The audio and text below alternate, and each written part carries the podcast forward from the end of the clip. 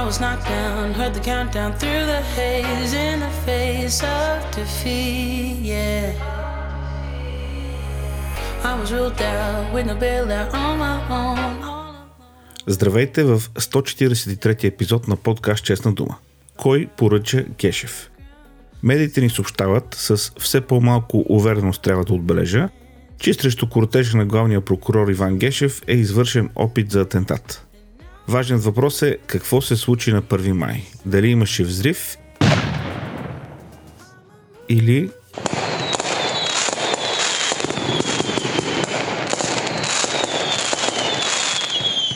Кьорфишек. Ще разгледам възможностите, ще задам въпросите, които ми се въртят в главата и след това ще ви кажа, че според мен всъщност се случва нещо много по-голямо и по-важно. Кои са основните заподозрени? Черепа, Кару, Цветан Василев. Кои са емблематичните дела, които направиха Гешев такава мишена? Тези и още много, много въпроси в подкаста днес. Малко музика и продължаваме.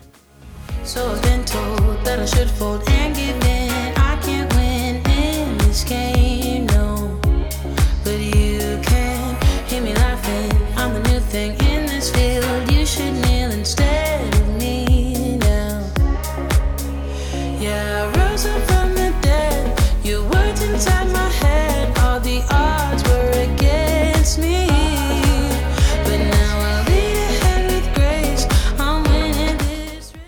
Искам да ви благодаря за обратната връзка, която получавам. Цени, когато ми пишете, дори да не можем да намерим съгласие по някой въпрос. Да ви напомня да се абонирате за подкаста. Това може да направите, разбира се, в Google Podcasts, Spotify, Apple Podcasts и канала в YouTube на Честна дума. И така темата е ясна. Информацията за извършен опит за атентат срещу главния прокурор Иван Гешев – Телевизиите гърмяха с тази информация. Атентат срещу главния прокурор. Няма как да не коментираме тази тема, защото тя играе главна роля в тази ситуация. И тук няма да коментирам ПИК и разни други свински медии, а родния мейнстрим, така да се каже, BTV, Нова, БНТ. Впечатлението ми не е добро, защото тези медии се превръщат просто в ретранслатори на институционална пропаганда. Те не задават въпроси или по-скоро задават удобни въпроси. Когато официални лица говорят откровенни глупости, те не ги притискат, а ги оставят да си разказват историите и по този начин реално се превръщат в източници на дезинформация. Каква беше историята на 1 май? Пред кортежа на Иван Гешев, който пътувал по служба, е поставено взривно устройство с мощност 3 кг тротил. Атентатът не е успешен, бомбата издълбава кратер с диаметър 3-4 метра и дълбочина 40 см. Иван Гешев е пътувал с съпругата и децата си. Неговата кола е пострадала и един служител на НСО е леко ранен. Това в най-общи линии ни съобщиха официалните утвърдените медии. Какво се случва на следващия ден? Нещо е гръмнало не пред, а отстрани на кортежа на Иван Гешев. Снимките от мястото на взрива не показват с нищо, че на това място е имало взрив. Няма кратер, има махната трева, не са 40 см, по-скоро е нещо като 5 см повърхност, която е разрита в диаметър от около 2 метра. Оказва се също, че Гешев не е пътувал с жена си и дъщерите си, не е пътувал и по служба. Колата му не е пострадала въобще, няма служител на НСО, който да е ранен. Един ден по-късно, това с което гърмяха телевизиите на 1 май, е в най-добрия случай неточно.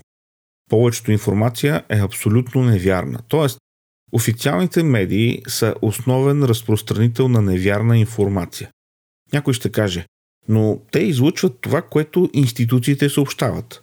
Тоест, те са ретранслатори на институционална пропаганда. Медиите не трябва ли да задават трудни въпроси, да търсят истината, да притискат? Ако само ще препредават информация, спокойно можем да слагаме навсякъде само радиоточки с хора, които четат през съобщения. Медиите са основен играч в тази история. Чрез грешната информация, която отразяват, чрез грешките, които не поправят и чрез въпросите, които не задават. Направих проучване в Twitter със следния въпрос. Случилото се с кортежа на Гешев е А. Нескопосан атентат Б. Нескопосано театро. Познайте резултатите. 88% от гласувалите смятат, че случилото се е нескопосано театро. Защо тези хора са скептични? Или може би това са просто хора, които са безсърдечни. Нали все пак са били застрашени децата на Иван Гешев? О, извинявам се, те не са били в колата. Разбираме по-късно. Стигаме до фразата «Кои боно» на латински. Кой има полза? Това е въпрос, който още в древността са си задавали, когато са се опитвали да намерят извършители на престъпления. Кой има полза? Кои са хората, които Гешев е вкарал в затвора? Няма такива. Над 90% от успешните дела на прокуратурата, касаещи тежки престъпления, завършват с поразумение. Хващате, притискате, конфискувате имуществото, шантажират семейството ти, водят кошеревски свидетели като Семерджиев срещу тебе и какво да правиш? Споразумяваш се. Толкова силни резултати претендираха, че имат от прокуратурата, а няма и едно име на мафиот, на политик, който да е влязъл в затвора. Една кметица от младост го отнесе и като излезе от затвора ще й платим десетки хиляди евро, защото точно Гешев я държа на улицата с белезници в продължение на часове. Няма министри, няма замминистри, няма кметове, няма депутати в затвора. Най-чистата управленска класа се намира в България. Нека ви кажа една новина от 2 май. Бивш румънски министр влиза в затвора за 6 години. Такава новина няма да чуете в България, защото Гешев и неговата прокуратура никога няма данни за извършени престъпления от своите авери, дори когато срещу тях вече действат санкции по магнитски. Така че отговорът на въпроса кой с късмата на Гешев е никой. Абсолютно никой. Кой има изгода от цялата тази шумотевица?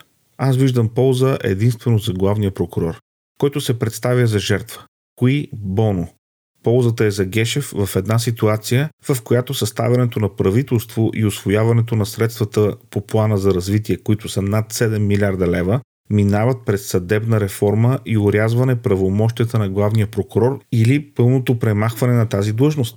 Кой е основният противник на тази реформа?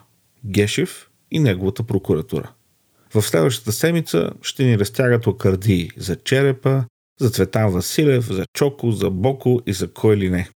Чичо Пенчо, черепа имаше армия от служители в България. Ако те е искал мъртъв, отдавна щяхме да сме забравили, че те е имало.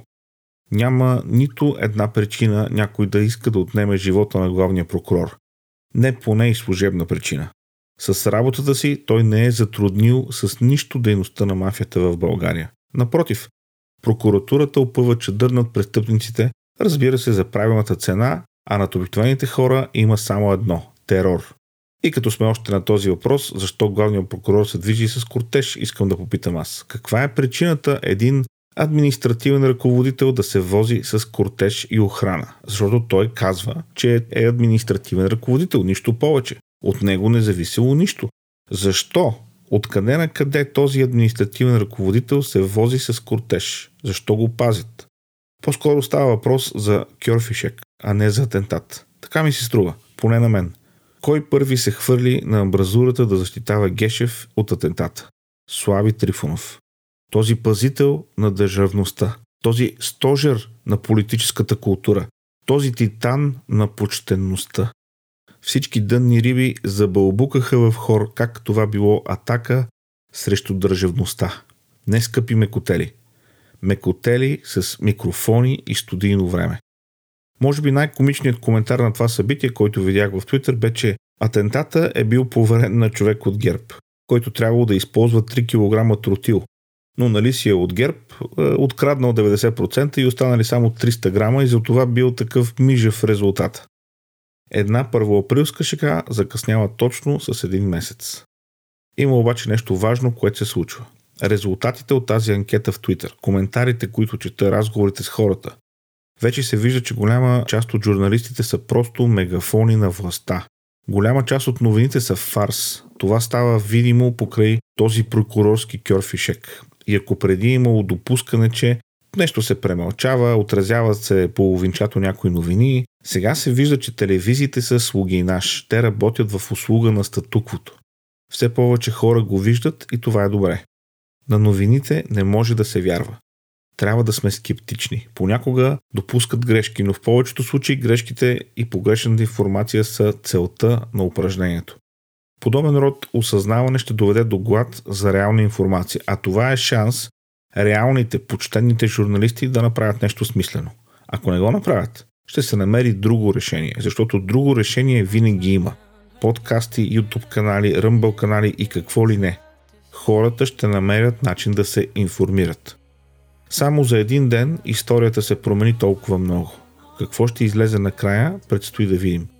Защото говорителят на Националната следствена служба вече заяви, че няма нищо вярно в изнесеното на 1 май като информация.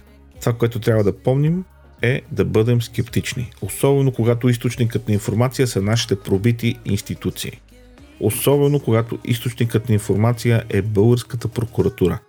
Най-корумпираната, най-некомпетентната, най-продажната и тотално овладяна институция не само в страната, а и в целият Европейски съюз. В началото питах кой поръча Гешев. Най-вероятно никой. Но Гешев си поръча една шумна пиар акция за шарани, които вярват на всичко. Хубавото е, че тези шарани стават все по-малко.